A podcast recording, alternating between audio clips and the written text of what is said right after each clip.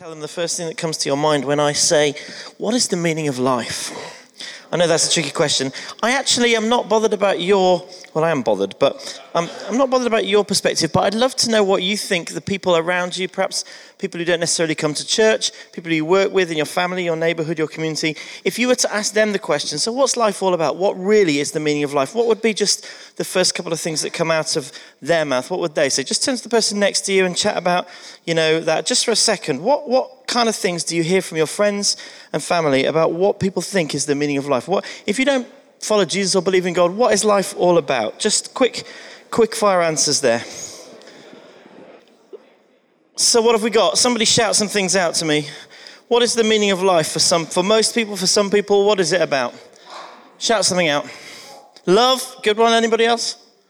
Thank you, happiness. That's the one I was looking for. Next one, family, good. Say again. 42, the answer is 42. Yeah, you have to be of a certain age and of a certain, having read a certain book to get that. But yes, I thought that would come up too. Anything else? Success. Good. Thank you. That's really helpful. We'll come back to that. Um, last week we uh, started a mini series, last week and this week, on the book of Job uh, called How to Suffer.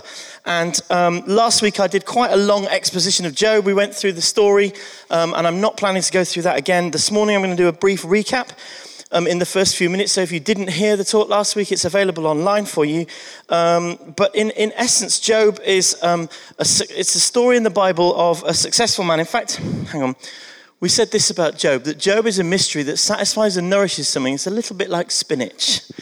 And uh, reading Job and trying to understand it, it can feel a bit like eating and trying to digest spinach. You know it's good for you, but it's pretty hard work doing it. Job, um, if you remember or if you've ever read this story, is a successful man who loves God, is happy and rich, but undergoes a devastating set of tragedies and basically loses everything. Everything apart from his own life. And most of this book that we read in the Old Testament is written in poetic form as a dialogue between Job and his friends as they try and figure out just why this has happened to Job, why these horrendous things have happened to Job. And uh, if you haven't had a chance to, there's a Bible Project um, summary, and that sheet's available online too. And we've made that available through our last couple of e presses and blogs and things. Um, and so what the summary shows you is that there's kind of a couple of this part here in Job 1 and 2 is a kind of prologue where the main sort of beginning part of the story happens. This bit in the middle from chapter 3 to 37 is, um, is a long, long, long, long discussion and dialogue uh, between Job and his friends on why this has happened to Job. This part here from 38 is when God starts to speak, and then there's an epilogue um, there. So you can check that out for yourselves, and I'm just going to briefly um, jump through that again, just draw out two or three points that I didn't really land on last week. Um, and then I want to um, see where that takes us next and talk about the wider issue of how we deal with pain and suffering um, in our world, how we explain it, how we embrace it, how we understand it. And so, in the prologue of Job, this curtain of the universe is pulled back, and we witness this conversation between God and his enemy, Satan. And Satan accuses God of being manipulative. He says, You know that Job, he only worships you because you bless him. He only loves you because you have been good to him. If you were to remove all those blessings, I feel sure Satan says to God, challenges God, that Job would not bless you. He, his heart towards you would change. And so, accepting the challenge and knowing that Job was an upright and a righteous man, God actually says, okay. And although God doesn't actually strike Job himself, and the Bible makes that very clear, he does seem to lift his hand of protection off Job and allow him to strike Job and to, to, um, to impact, impact his life. And in fact, God says to Satan, You can destroy everything that Job has, but not the man himself. And so, in this series of tragedies that we read about in chapter 1, Job loses his wealth and his livestock and his possessions and his family, and all his children and all his household are completely wiped out. And he's left with nothing except his own life. And if you think I'm going through this quickly, that's because I am.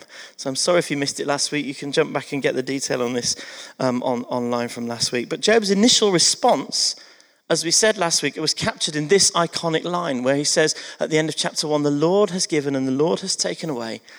Blessed be the name of the Lord. And as we said last week, that's actually a remarkable response. And yet it's also poor theology on Job's behalf. And Job doesn't know this because he hasn't witnessed the prologue that we've witnessed. He doesn't know that it wasn't God who took his family away. God, as far as Job's concerned, he thinks God took his family away, and he still turns around and says, Well, even if he did, blessed be his name, which is an incredible response. And we see what Job doesn't. We see, uh, we see this poor theology, you know, and both Job and his friends believe that what God was doing was that God did this. And so they, they can't fathom the fact that God didn't do this. That's not in their worldview. So then they have to try and figure out reasons why and what's going on here. And so um, there's a whole bunch of arguments that they have. And I didn't show you this last week, but one way of describing or depicting these arguments that scholars talk about is this it's a triangle of tensions. And so you have these three ideas and they work in equilibrium. They're all in balance. Okay? And they're all in balance at the start of this story. So, the number one is that God is just. God is just in character and he rules the world according to justice. The second part is that this principle of retribution, which is the worldview that they were looking through, which says if you're good, you will receive good things, and if you're bad, you will receive bad things. As I quoted Chance the Rapper last week, when the praises go up, the blessings come down. This was accepted wisdom at the time of Job. That is the way the world worked. God is just, and the world works on this cause and effect principle. And if you do good things, good things will happen. And if you do bad things, bad things will happen. And then the third part of this uh, balanced triangle is Job's righteousness, because Job was a righteous man. He was God right, godly and upright and blameless. And it says at the start of chapter one that he, sacri- he, he offered burnt offerings every day. He prayed every day to God. And so, as long as Job is righteous and does the right things and praises God, he still continues to get blessed by God, and everything works fine. And this triangle remains in equilibrium. That's how it is at the start of the book until Job starts suffering. And as soon as Job starts suffering, one of the corners of this triangle has to give. One of them has to be given up because it doesn't work anymore. And that's what the debates in chapter 3 to 37 are all about. They're all about defending their corner of the triangle. So Job's friends start to argue that this retribution principle, it, well, it, this must be true. This is our worldview, they say. And therefore, if the retribution principle is true and God is just, as we think he is, then they conclude that it must be Job that's in the wrong. And they say the problem is, Job, that you have done something wrong, you know? And their sort of philosophy is uh, that you can read about in chapter 4 up there basically you reap what you sow. You know, if you do good, do good things will happen to you. If you do bad, bad things will happen to you. The only reason that you must be suffering, Job, is that you have done some things wrong. It is your fault. Fess up. What have you done? What have you done, Job? What have you been doing? And Job says, No, no, no, I, I, I'm righteous. It's not that. The world doesn't work that way. They say, God is just and you're getting punished because you've done something wrong. So in their minds, it's that corner that's collapsed.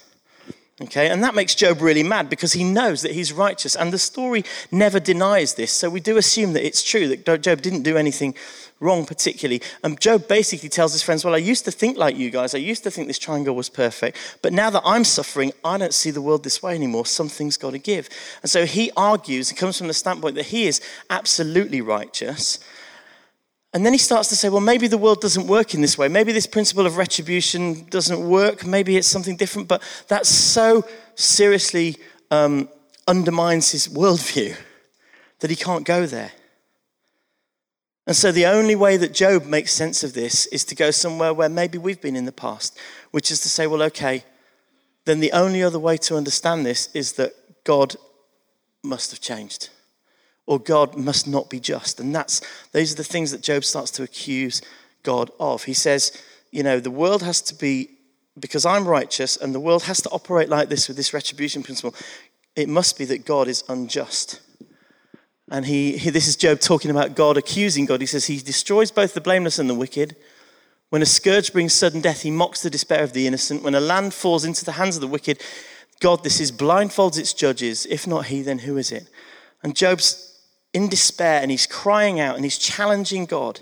He's not challenging the existence of God. He's not denying that God exists, but he is questioning God's character and demanding answers. And God seems very silent for a very long time. It's a tricky book to understand. And it's a tricky book, you know, not, not helped either by the fact that sometimes you read things in Job and you think, oh, that sounds right. So here's a famous quote from Job, chapter 5. It says, Blessed is the one the Lord corrects so do not despise the discipline of the Almighty.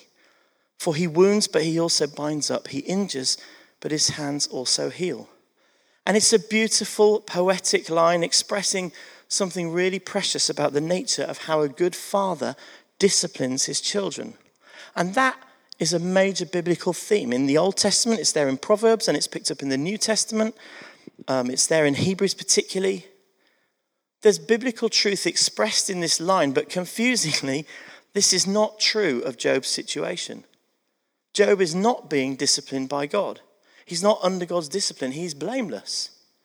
So we read this beautiful line in Proverbs and we think, oh, sorry, in, in, Job, and we think, oh, yeah, at a general principle level, this is true, but that's actually not what's going on in this story. And that's what makes this whole book even harder to fathom and to understand. And I showed you this quote last week, but it kind of sums it all up. It says, this, far, this book is too subtle to paint everything in either or terms.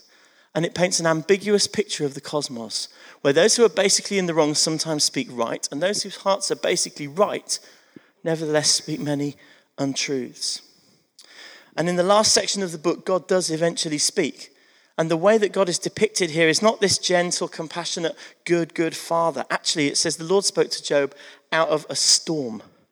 When God shows up, he comes in a hurricane. And in these last four chapters, which are so poetic and so beautiful, God does a number of things. First of all, he shows Job Number one, that he has built a beautiful creation. The world is an incredible place, and God built it. Not Job. Who were you, God says? Who were you when I did this? Where were you when I built this world? God says, I built this creation. This is my world. I built it. And the second thing God does is he quite powerfully also shows that he, God, is limiting the chaos. He says, Who shut up the sea behind doors? when it bursts forth from the womb. God puts boundaries in place the night, day and the night, the land and the sea. And you know, the sea particularly is symbolic of chaos, raging chaos, an evil and dangerous thing. And God's saying, I put limits on the chaos. And as I said last week, when you get into chapters 40 and 41, he talks about these monsters, Behemoth and Leviathan, which are pretty weird. And what they do, they're symbolic chaos monsters.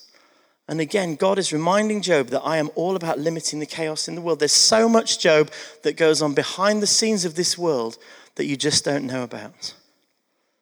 And so God says, I made it and I'm limiting it. But the heart of this section is where God reminds Job that not only did I create it, not only am I limiting the chaos, but most importantly, I care. God cares about the earth. He cares about the skies. He cares about the animals. He says, Do you, do you know, Job, when the mountain goats give birth? You know, do you watch when the doe bears her fawn? Do you count the months till they bear?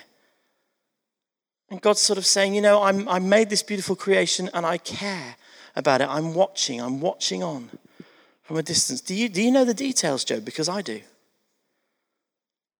And God does this whole thing and over this, this it sort of builds and the response it has in Job is just he's stunned into silence.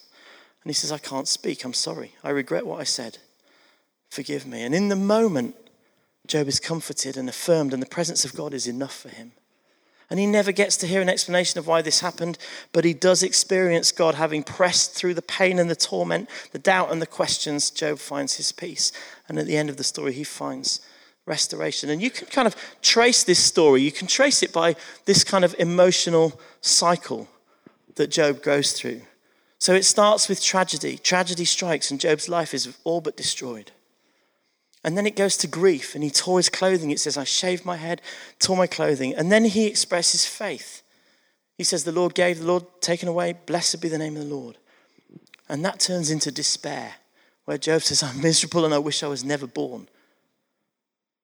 And then that turns into doubt.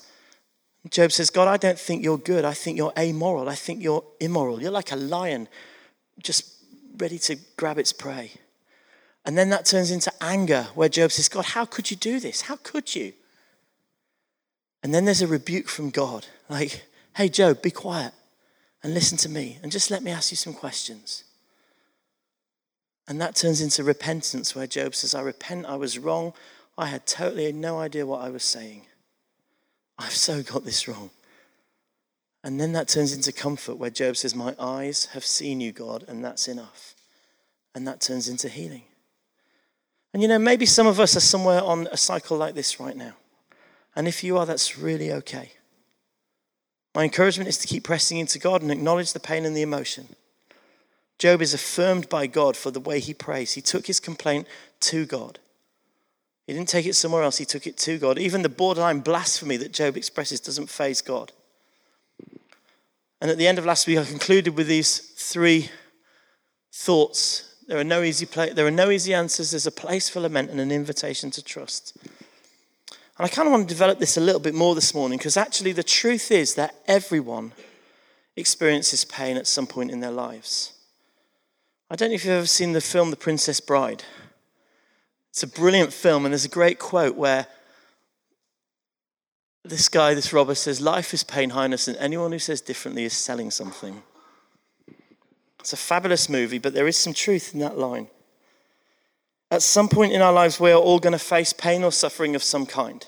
No one is immune, no matter how successful or wealthy or educated or smart we might be. Tim Keller writes this No matter what precautions we take, no matter how well we've put together a good life, no matter how hard we've worked to be healthy, wealthy, comfortable with friends and family, and successful with our career, something will inevitably ruin it. No amount of money, power, and planning can prevent bereavement, dire illness, relationship betrayal, financial disaster, or a host of other troubles from entering our lives. Human life is fatally fragile and subject to forces beyond our power to manage. Life is tragic. There's a happy quote for Sunday morning. So I just leave it there? you know, that might be where you're at right now. Or it might not be you're at right now. If things are going really well for you, boom, that's wonderful. I don't want to spoil the party. But the truth is, we are all going to fall into one of three categories. So either we are in a season of hardship right here and now, whatever that is, might be big, might be small, but something's going on, or we know someone, hopefully love them, we, we, somebody we love and care for is in a season of hardship right now. Maybe it's a family member or a close friend or a colleague or someone in our life group. I'm sure that somebody around you is up against it right now. Or for the sort of half a dozen of us left in the room that don't know anybody in pain right now, I can promise you that pretty soon either you or someone you know will experience some kind of hardship in the not too distant future. Suffering is inevitable. To be human is to experience pain. And the key question is not whether or not we will suffer, the key question is how do we suffer well? How do we suffer well? And Job has something to say about this, and it echoes a wider biblical principle. I, yeah, if you can turn your Bibles, if you've got them, or just look for Job chapter 23. I just want to read the first 10 verses from this part in the middle of Job. Um, that's just a summary, that's the last verse there. But Job chapter 23, verse 1 to 10, and it's right in the middle of all this stuff. All the stuff's kicking off, and Job replies, says, And Job replied, Even today, my complaint is bitter his hand is heavy in spite of my groaning. If I only knew where to find him, if only I could go to his dwelling, I would state my case before him and fill my mouth with arguments. I would find out what he would answer, how he would answer me, and consider what he would say to me. Would he vigorously oppose me? No. He would not press charges against me. There, the upright can establish their innocence before him, and there I will be delivered forever from my judge. Just an aside. This is Job basically saying, imagining that it was like, it's like a courtroom with God. He's saying, I am innocent. I need to have my day in court. I need to go to God and argue my case. And I'm sure that He will judge me right. I hope He will. I'm sure He will. Verse 8 But if I go to the east, Job says, He's not there. And if I go to the west, I don't find Him. And when He's at work in the north, I don't see Him. And when He turns to the south, I catch no glimpse of Him. I can't see God anywhere. Job is saying. And then he gets to verse 10. His affirmation of faith at the end of all this, where he says, But he knows the way I take, and when he has tested me, I will come forth as gold. See, in this passage, Job is absolutely going for it with God. He's complaining. He wants his opportunity to state his case. He wants to plead his innocence. If I could only find God, he says, I could go there and I could argue my case, and I'm sure that he would find me innocent. But I can't even see him in the middle of this. And yet there's this affirmation that, well, okay, but he knows where I am. So despite all of this, Job hasn't lost sight of the fact that God is there somewhere. And he says, and when he's tested me, I'll come forth as gold. So despite his extreme pain and suffering and his railing at God, God Job has nevertheless figured out that there's something else going on here. And that in this season, there's something else that's going to come out of this, some kind of testing. Not testing like an exam with a grade, like a multiple choice, not that kind of testing. He's talking about like a metallurgist testing or proving of a precious metal. You know how you make gold? You burn it, you heat it up and you heat it up until all the impurities come out, until what's left is something pure and priceless. That's an idea we read about in loads of other parts of the Bible. For example, Psalm 66, verse 10. You, God, tested us. You refined us like silver. You brought us into prison and laid burdens on our backs. You let people ride over our heads. We went through fire and water, but you brought us to a place of abundance. Israel here seeing the experiences they've had as a testing, as a refining process, and ultimately that God would bring them out to a place of abundance. One other one, there are loads in the Bible, Isaiah 48:10. I don't have it, sorry, that's something else. Isaiah 48:10, see I have refined you, though not as silver. I have tested you in the furnace of affliction. Even Jesus in Mark chapter 9, 49 says, Everyone will be salted with fire.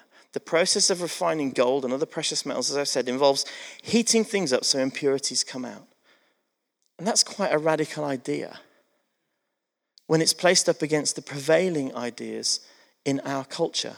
And so John Mark Comer goes into this, and I'll briefly summarize what he said. He describes five different major worldviews and how each one explains suffering. So, if you believe in uh, what Hindus believe in, which is a sort of karma idea, which means you get what you deserve and you deserve what you get.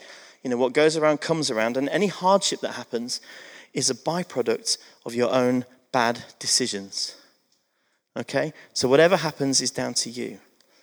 If you believe in uh, the Zen, the Buddhist kind of Zen philosophy, then all pain and suffering are the byproduct of desire. This is what Buddhists teach that the theory, at least in their teachings, is that if you can eliminate desire, if that's even possible, then you can eliminate suffering. And that can be achieved, according to Buddha, by following the path to enlightenment. And that is a really popular view. It's like just get rid of all desire, and there won't be any suffering. If you don't need anything or want anything, there won't be any suffering. If you follow the, perhaps the Islamic way of, of doing things, which is more about fate or destiny, that everything that happens is down to your fate and there's simply nothing you can do about it. Pain or suffering is simply the will of Allah or the will of God. Good or bad, it's God's will. And you do see this idea also in ancient pagan religions, and you also see a permutation of this in part of the church. And I'm not going to go into this now because it's a big subject. There's a whole wing of the church that talk about something called meticulous providence, suggesting that the way to understand the Bible is that whatever happens, whether it's good or evil, is basically the will of God. And there's nothing you can do about it. Now, if you're interested in that, I suggest that you look here to this fantastic lecture with a guy called Gerry Breshears, which is um, part of the Biblical Literacy Lecture Series. It's, it's pretty long, but um, fantastic if you want to jump into that. Um, but just going back to our other one, there's a dualistic. Now, the, the proper term for this is, or where this originally comes from, is the Zoroastrians, but it's kind of easier to think of it as a Star Wars philosophy, really, which is that the world is a cosmic battlefield, and there are equal and opposite forces of good and evil, light and dark, and that basically there always needs to be a balance in equilibrium in the forces. And so, pain and suffering are the byproduct of a war that's literally going on across the universe. Now, each of these worldviews has a ring of truth, in my opinion, a ring of truth. There's a biblical worldview, which is kind of what we're talking about either side. But the thing that I notice about all of these is that they all accommodate pain and suffering. They all see it as normal, as a normal and necessary part of the human experience. So whether you're a Hindu or a Buddhist or a Muslim or a Jedi, you expect pain to come.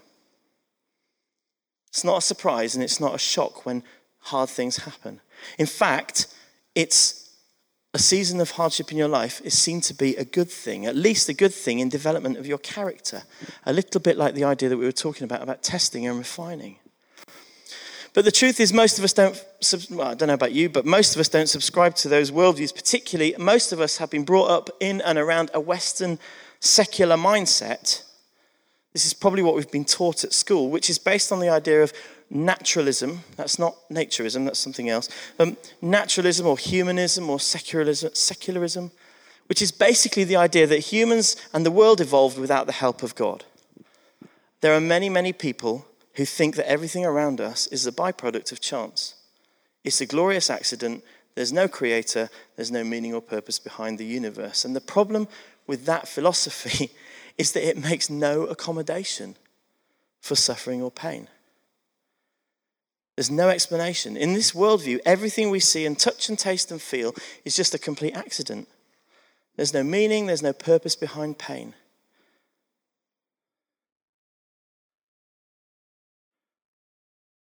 How do we, in our worldview, accommodate for and understand pain? If you ask most people on the street, hey, what's the meaning of life? Like I just did earlier with you, you'd see, you'd hear something like what, what you guys said back love, family, maybe.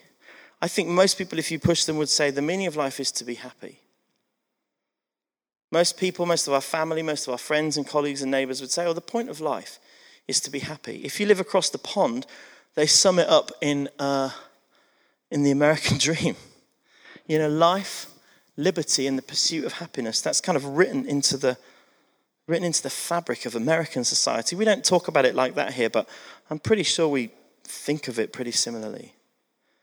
And the point, if the point of life is life, liberty, and happiness, then what happens when you get a diagnosis that when they say, I'm so sorry, this cancer is inoperable and you only have a year to live? or two years at best? Or what happens when someone close to you, really close to you, dies? How are you going to de- deal with that then? My sister's got a friend who has um, children, one of whom is so close to dying now, age 12. It's just tragic. What do you do? You, you, there's nothing to say. It doesn't work, this philosophy. There's no explanation. What do you do when you don't have your liberty, when you're put in jail as a refugee, or you're sent as a refugee, or even in World War II, you're in a concentration camp. Or what about the pursuit of happiness? What happens when your life becomes a string of poor choices and you spend your life living with the after effects of making some really rubbish choices when you were younger?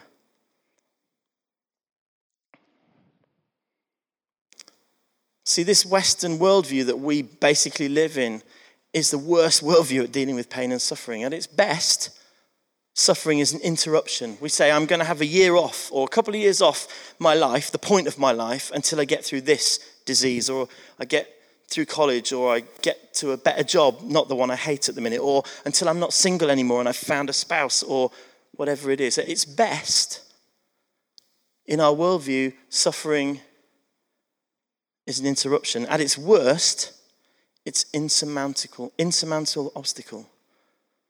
It's permanent, it will never go away. We're stuck with this forever, which means if we're stuck with that kind of suffering forever, we're actually never going to be able to achieve our dream of life and liberty and happiness. Can you see what I'm saying? And in the West, we've done everything to try and limit this and to avoid hardship. You know, we're taught health and safety, and we've made incredible technological and medical advances. Our society has done an amazing job of cutting back on death and injustice and pain and racism and poverty and disease, but at some point, pain and suffering still slip through the cracks, and we don't know what to do about it. There's a guy called Viktor Frankl who was a Jewish neurologist and psychologist in Vienna. And at the outset of World War II, he was taken by the Nazis to the Auschwitz camp, where his wife and family were immediately put to death in the gas chambers. And he then he then spent years, the rest of the war, at Auschwitz and in other death camps, and he was one of the few guys to survive the Holocaust. And after the war, he pioneered a brand new form of therapy called logotherapy, meaning it means the word logo means meaning, meaning therapy. And it was based on what he discovered at Auschwitz, which was that the men who made it through that horrendous experience were not the strong, tall, tough, or athletic guys. Actually, it was the men who found meaning in their suffering who made it through. The men who found a purpose to living in that hell. I say men because most of the women and children were just kind of killed straight off, but the ones who survived had a reason to live. They found a reason to live. And so Frankl, as a psychologist, you know, was adamant to the day of his death that the point of life is not to be happy. The point of life is to have meaning. He said there are three ways to discover meaning. One, he says, create a work or do something, do a deed, make a contribution, do something. Secondly, he said, experience something or encounter someone, relationships. You know, and the third one, he said, was take an attitude towards unavoidable suffering. So his line was it's not what we can expect from life, it's what life can expect from us. It's not what I can get out of life, but what life can get out of me. And he said this into the sort of um, Western culture. He said, To the European, it's characteristic of the American culture that again and again one is commanded and ordered really to be happy. But happiness cannot be pursued, it must ensue. One must have reason to be happy. Once the reason is found, however, one becomes happy automatically. As we see, a human being is not, in, not one in pursuit of happiness, but rather in search of a reason to become happy. Now, Frankl wasn't a follower of Jesus. Best we know is a, probably an agnostic Jew, but his teaching is very much in line with what the Bible teaches about suffering. Let's have a look at 1 Peter. In fact, if you've got a Bible, turn to chapter 1 Peter chapter 1 and verse 3. I've put verse 6 up there, but I'm going to read the first bit first. 1 Peter chapter 1 verse 3. Peter's writing this Praise be to the God and the Father of our Lord Jesus Christ, he says. In his great mercy, he has given us new birth into a living hope through resurrection of Jesus Christ from the dead and into an inheritance that can never perish, spoil, or fade. This inheritance, Peter says, is kept in heaven for you, who are through faith, who through faith are shielded by God's power until the coming of the salvation that is ready to be revealed in the last time. And in this, in all of this, you greatly rejoice. That's a little bit about what we were singing this morning. That's a little bit about what we were singing this morning. And then he comes to this part. He says, In all of this, you greatly rejoice because of what Jesus has done for you, though now for a little while you may have had to suffer grief in all kinds of trials. Peter says, These have come so that the proven genuineness of your faith, of greater worth than gold, which perishes even though refined by fire, may result in praise glory, and honor when Jesus Christ is revealed. Through him, though you have not seen him, you love him. And even though you don't see him now, you believe in him and are filled with inexpressible and glorious joy, for you are receiving the end result of your faith, the salvation of your souls. See, over and over again, the writers of the Bible make a point that suffering can do to your character what fire can do to gold. It can change you and grow us. It can mature us. It can get the dross out of our lives. It can get the unnecessary gunk, the stuff that isn't pure. It can test us and show us what's really inside. It can make us take a long, hard look at ourselves and, in the end, emerge more beautiful and more pure and more valuable than ever before. That's what the Bible says suffering can do. It doesn't have to be meaningless, it doesn't have to be purposeless. And so, just to finish, in summary, really, five things that pain and suffering can do in our lives. It can deepen our love for God. You know, C.S. Lewis said, pain is God's megaphone to a deaf world. You know, when we're in pain, it's like somebody saying, Hello, wake up, you need to do something here. God is rarely responsible for the pain in our lives, like I said, but often pain, in whatever way it comes, is a wake up call for us that can be used at least by God to get our attention and show that maybe our loves are out of order. You see, Buddha said that the way to uh, deal with suffering was to get rid of all desire. You know, suffering is a byproduct of desire. If you really, really want something and you don't get it, then you're going to suffer. That's what kind of Buddha says. And Buddha's answer to that is so get rid of all the desire. And I don't think that's the right answer. Augustine actually says the problem is not that we desire, but that we desire the wrong things. We get them in the wrong order. And so, you know, it isn't a problem that we love our family or our spouse or our job or our money or our home. It isn't a problem, but it is a problem we love God too little. And so, if we make anything else other than God our ultimate goal, our ultimate top priority in life, then we are always going to live in fear. Because any of those things could be taken away from us at any moment.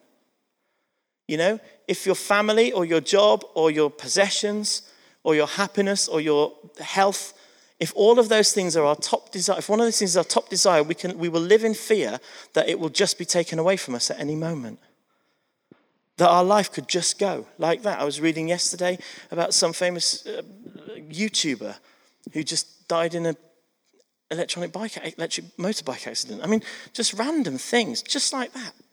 Life is just so precious, as we know. Liberty can be taken away from us. Happiness can go in a phone call. And so, if we make anything other than Jesus our ultimate, then we are going to live in a constant state of anxiety. Am I going to lose it? Am I going to lose it? Am I going to lose it? Am I going to lose, is this job going to work out? How long am I going to be single for? Is this thing going to happen? Or, God forbid, we actually face the hardship, we actually go through it, we live with a profound sense of sadness for the rest of our lives. I can't believe this happened. This has ruined my life. It's the end of my world. But on the other side of this, if we make God ultimate, well, Jesus can never be taken away. Jesus can never be taken away from us. And so it's all about loving God. Suffering can be an amazing opportunity to deepen our love for God. Pain and suffering can deepen our character. The testing is not for God, it's for us. You know, I heard this quote once Christians are like tea bags. You put them in hot water, and that's when you find out what's really inside. It's a bit cheesy, but basically, you know, the testing part is for us, not for God. It's to see what's actually inside us when things get heated up. You know? Again, an amazing opportunity to deepen our character. I mean, what an amazing opportunity. If we want, and we want, if we want to do the deep work necessary in that moment of suffering and hardship to press into God, to grow and mature in areas of character, that's going to have a lasting difference in us. Some of you are right in the middle of, I'm just going to use this word, crappy situations right now. Apologies for my. If Joe was here, she'd be scowling at me at this point for using that word, but luckily she's not. um, some of you are in the middle of rubbish situations, and, and we have a choice to make in this moment. And the choice is do I press into God? Do I take a good hard look at my character and see this as a time of growth? Or am I just going to live with unhappiness for the rest of my life? And that might mean making some really hard decisions. That might mean having some brutally honest conversations. And it will certainly mean pressing into God, but it will deepen our character. The third thing that suffering can do is it can deepen our humility. You see, when we suffer, it reminds us that actually we're not in control. We never really were. You know, it, there's a sort of, again, our society peddles this lie to us that we can help ourselves and we're the captain of our destiny and we're the product of our consumer choices, and yet actually, we, we, you know, we will never understand. Just like Job never understood fully what was going on, we are not in control. God is bigger than all of us. The fourth thing that suffering can do is it can deepen our empathy. You see, going through hardship humbles us in a way in a really good way. And it creates in us an empathy for other people who are going through hardship. We all know what it's like to have, be having a really hard time and to encounter somebody who has no idea what that's about and who has nothing to say except trite cliches. You know, people who've not yet been through pain and suffering are usually pretty annoying. I remember, um, I remember not, I remember, I, I, I used to just when I met with people who had had a, a deep loss in their, in their family, I remember thinking, I, I just, I don't know what to say. I had nothing to say to you. And for me, all of this changed, completely changed after my dad died because I realized that there is nothing you can say. And yet, when somebody comes and says, I'm so sorry, I don't know what to say, that's enough. And there was this guy that I knew back in Birmingham, and um, I had taught his, when I was a school teacher, I taught his daughter and his, um, his, he and his wife uh, were there in the community, and um, she tragically died. And I read about it on Facebook, I think. She, she tragically died. She lost her life suddenly and early, and it was a tragedy. And I used to see him walking his dog around Bournville, where I used to live, and I knew him because I taught his daughter. And once, or twice, I just never knew what to say, and I kind of, I kind of avoided it. And, the, and I remember literally the week after my dad died, I remember thinking, oh, okay, I have something to say to this guy now. I know what to do. And I went up to him and said, I, I heard about your wife and I'm so, so sorry. And I don't know what to say. Um, I've just actually lost my dad as well. And so if you are in a time of hardship, it can help us grow in our own empathy. And lastly, suffering and pain can deepen our joy. Now, I know that sounds a bit odd. It sounds like a paradox. But suffering shows us that it shows us what we take for granted. And there's a lot, by the way, that we do take for granted. And it shows us that as the things that we love are stripped away, and it exposes our depth of entitlement. And what happens is we start to celebrate the simple pleasures in life. So one day you'll wake up and you'll think, oh, there's a roof over my head, or what a beautiful sunset, or this is a nice cup of coffee. I will never think that because I hate coffee. But apparently, many people find that a good thing. or a conversation with a really good friend. A sense of deep gratitude for God for something that was in reality there all the time. In our suffering, as we embrace it, we can actually get become joyful. You know, all of the many of those passages, the New Testament passages, whenever they talk about suffering, they all talk about suffering and joy at the same time. In Peter, he talks about that. He talks about the hard times and the testing, and he talks about the celebration and the joy. There is a beautiful juxtaposition in times of trial and pain. And that's part of what lament is about. We talked about that last week. So I'm kind of coming to land here, but my point is that suffering can deepen our love for God and deepen our character and deepen our humility and deepen our empathy and even deepen our joy. Pain and suffering have the potential to catalyze growth and maturity in our life. That's part of what we see in Job. I am so thrilled that we're going to pay for Matt and Chris this morning after this you've heard from Matt last week and Chris this week, because both of them, and particularly Matt, as he shared last Sunday, have been through some really tough times. And yet, what I've really, really been impressed about is how, in the middle of hard times, they have made really good choices.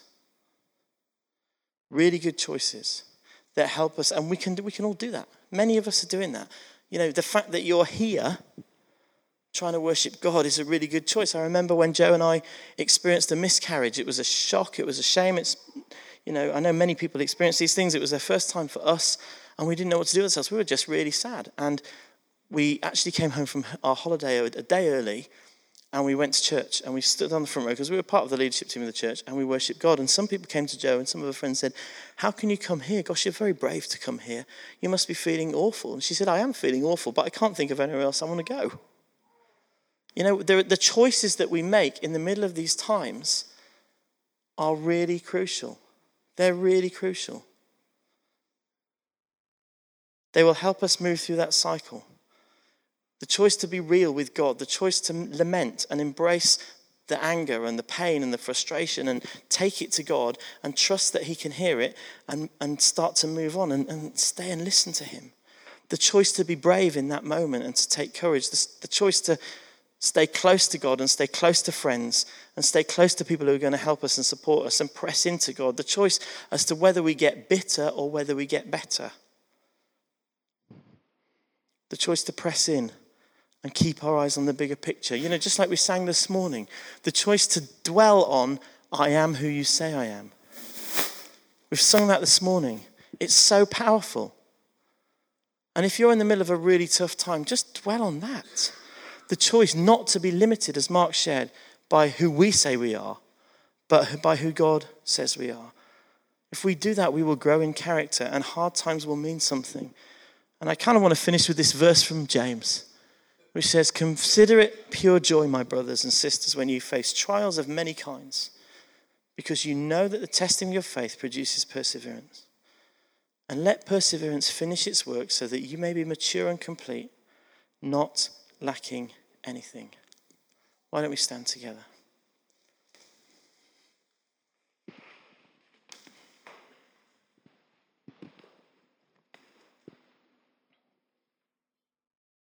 Why don't we just take a moment to reflect and be quiet?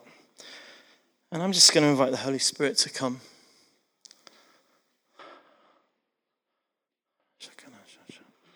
Because He is here. So, come, Holy Spirit. We love you. We need you.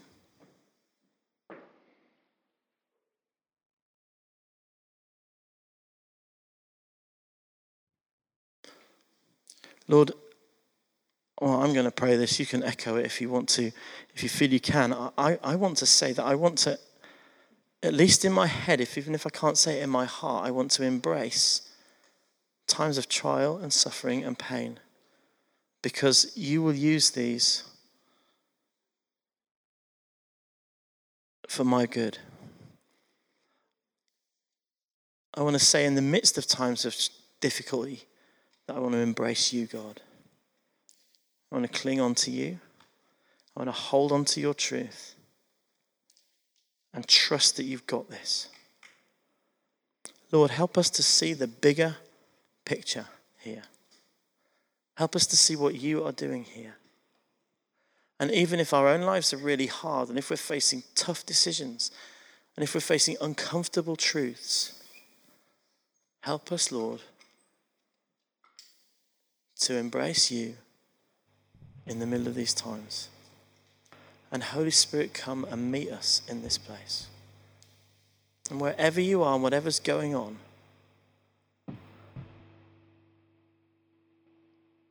this is a moment to be real with God. And if you're not experiencing a really difficult time, probably somebody you know is. So if God isn't, if there's nothing particularly that you want to engage with God about here, then maybe just on behalf of somebody else start to engage with God. And just say, Lord, I just want to call you, welcome you into this moment. So come, Holy Spirit. Come, Holy Spirit, we pray. Come, Holy Spirit, we pray. We're just going to wait. There's no need to rush. The Lord is here.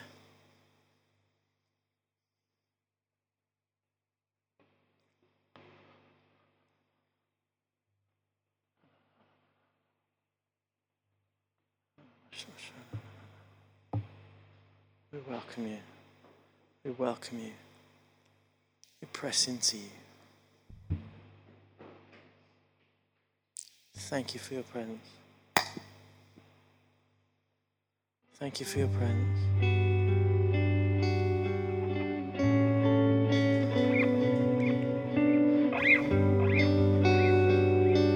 For some of us, all that we need to do really is just make a decision in our heads and our hearts that we are pressing into God in this moment. That we're acknowledging what's going on and that we're choosing God. And if that's where you are and you'd love to have someone pray for you this morning, we would love to pray. And even as I look across the room, I can see God engaging. A number of people just, the Holy Spirit is resting on you. The Holy Spirit is resting on you. And so, in that moment, as you're engaging with God in His presence, just allow Him, allow Him to come and speak into the depths of your soul, into the depths of your heart. And Holy Spirit, come and do all the work that you want to do with us here this morning. We want to be people who can grow in character we want to be people who can bring empathy and joy into difficult situations. We want to be people who can embrace the hard times and trust that you're there.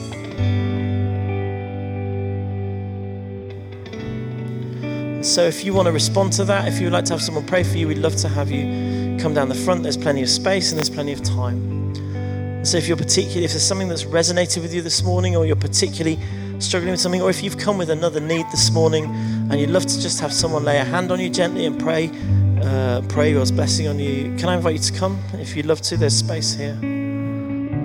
You're welcome.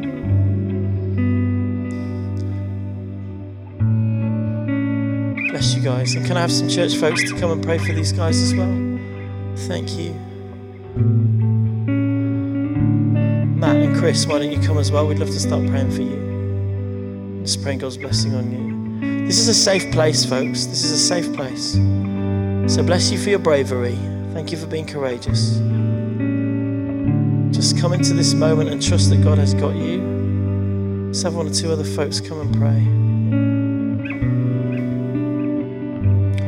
Holy Spirit, we thank you for the work that you're doing among us. We thank you for these deep moments. We thank you for these deep moments And we acknowledge your love and your presence here. And we bless you for that. We bless you for that. We bless you for that. We're going to continue to pray for these folks. We could have one or two more folks come and pray with uh, Matt and Chris as well. If you know these guys and you've been part of their story, come and be part. Come and pray with them. It may be that you just want to stay in the Lord's presence as the guys lead us in worship gently. It may be that you just want to sit where you are or stand where you are and just engage with God, and that's absolutely fine. If you have come with a need this morning, we would love to be able to pray for you. Don't go without us having the opportunity to speak or catch up or pray.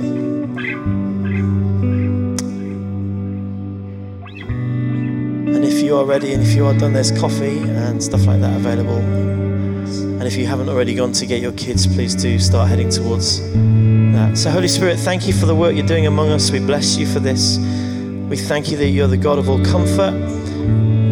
We thank you for the work you're doing in our lives. And we bless you, Holy Spirit, for that. And we want to partner with you. We want to stay in tune with you. We want to embrace you and press into you no matter what our circumstances. And Lord, we want to find meaning and purpose in the difficult times of our lives. And we want to grow and be more like you. That's our prayer in Jesus' name.